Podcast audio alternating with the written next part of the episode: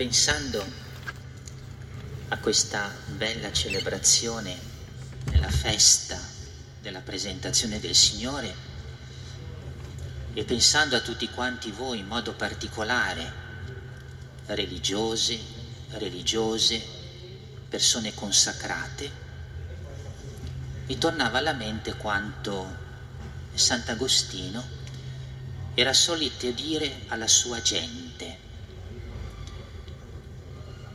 siate quello che siete.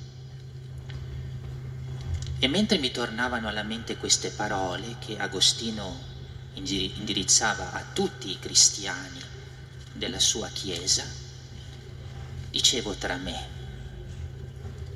ma io devo rivolgere una parola a uomini e donne che sono, che sono già. D'altra parte però devo rivolgere una parola a chi, pur essendo già, è chiamato ad essere ancora e sempre di più. Questa mia parola dunque da una parte vuole essere una memoria della bellezza della vita consacrata, ciò che siete, ma nello stesso tempo vuole essere anche un invito ad essere ancora di più. Siate ciò che siete anche perché lo sappiamo, la vitalità della nostra vita, della nostra vita di fede, la misuriamo proprio su un desiderio mai sopito di seguire Gesù più da vicino, sempre più da vicino. E allora sì, risuoni alta questa parola oggi qui, tra di noi, tra di voi. Siate ciò che siete. Ma che cosa siete? Anzitutto uomini e donne dell'annuncio, come ci è stato ricordato dalla parola del Signore. Uomini e donne che non si stancano di annunciare con la parola la bellezza del Vangelo. Uomini e donne che trovano nell'annuncio del Vangelo la passione della propria vita, uomini e donne che senza interruzione e senza condizioni fanno risuonare alta, chiara e dolcissima la verità che salva, Gesù il Signore e d'altra parte siete uomini e donne che annunciano la bellezza e la gioia del Vangelo con la vostra vita, con la vita, perché è la vita che parla di Lui, è la vita che parla del Signore, è la risposta con la quale avete seguito il Signore che è voce parlante in mezzo alla realtà nelle quali vivete. In proposito, piace ricordare un episodio, un episodio nella vita di Lapira. Tutti noi abbiamo sentito parlare di Giorgio Lapira, un uomo di grande fede, un grande cristiano, del quale è in corso la causa di beatificazione. Ed è lui che racconta ciò che gli accadde un giorno si recò in visita presso un uomo di cultura che lui conosceva, un filosofo. Si chiamava Lukács ed era un filosofo di matrice marxista.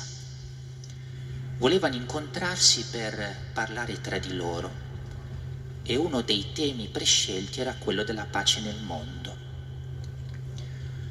La Pira si trovò un po' in difficoltà subito ad entrare in dialogo con quest'uomo e cominciarono a parlare di filosofia.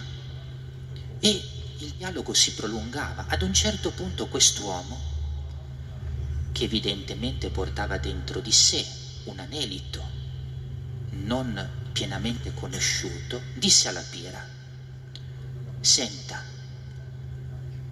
noi continuiamo qui a parlare di filosofia, io sono anziano ho bisogno che lei mi parli di Isaia. La pira rimase molto colpito. Lui pensava di poter accostare quest'uomo lontano dalla fede parlando di tante cose, ma quest'uomo desiderava parlare di una cosa sola, del Signore. Ecco, voi siete uomini e donne che annunciano il Signore senza tanti giri di parole, che hanno il coraggio e la gioia di parlare di Lui, sempre di Lui e non di tergiversare, rimanendo lontani dal centro e dal cuore che tutti cercano e tutti desiderano. E San Francesco di Sal affermava questo, non parlate di Dio a chi non ve lo chiede, ma fate in modo che la vostra vita in qualche modo porti a chiedervelo. Ecco, voi siete uomini e donne che annunciano con la parola e con la vita il Signore, la bellezza, la grazia e la gioia del suo Vangelo.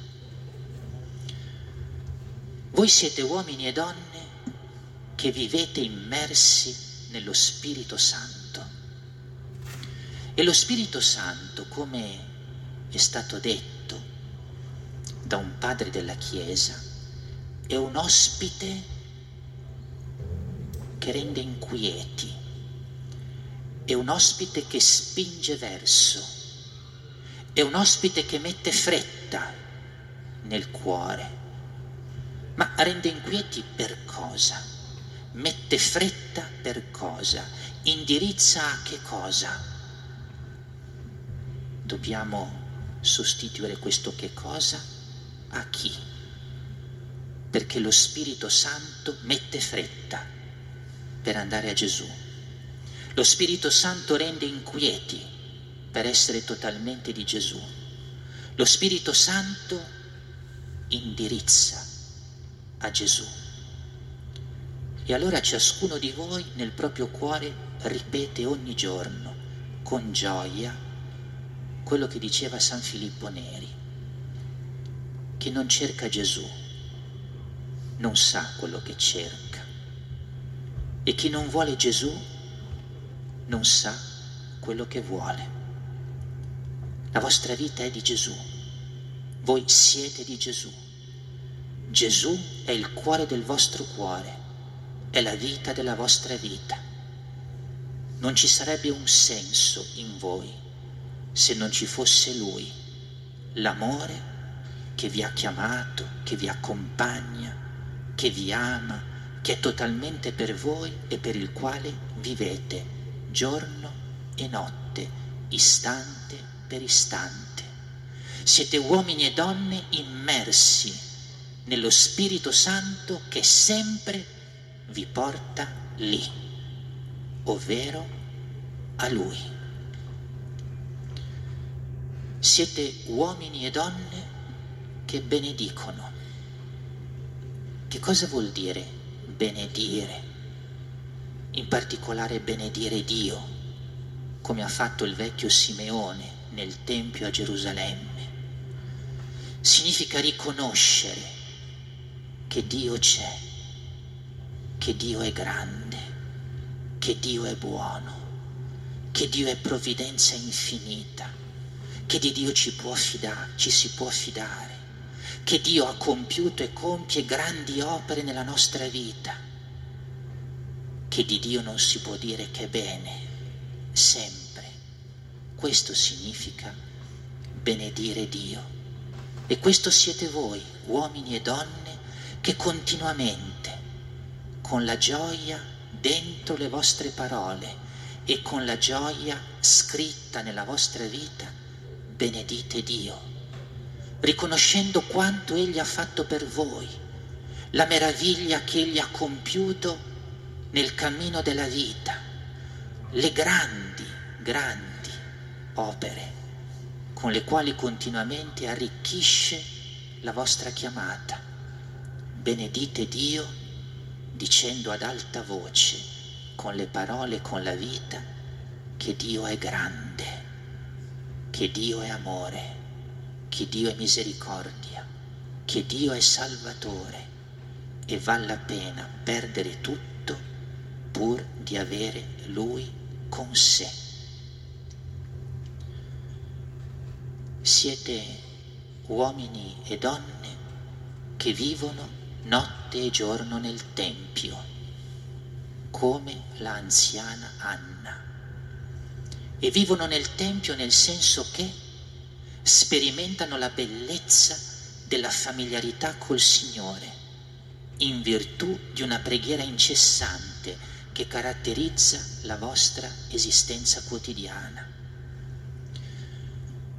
Siete uomini e donne di preghiera, di tanta preghiera, di grande preghiera, uomini e donne che respirate preghiera, che vivete di preghiera, che trovano gioia nella preghiera, che cercano la preghiera. Arturo Mari, il fotografo storico di Giovanni Paolo II, San Giovanni Paolo II, ha lasciato di questo grande Papa una splendida testimonianza scritta. Si trovavano in America Latina, in un viaggio apostolico. Un giorno, la mattina presto, lui, Mari, il fotografo, si alzò. Si alzò molto presto perché doveva preparare il necessario per il suo lavoro durante la giornata.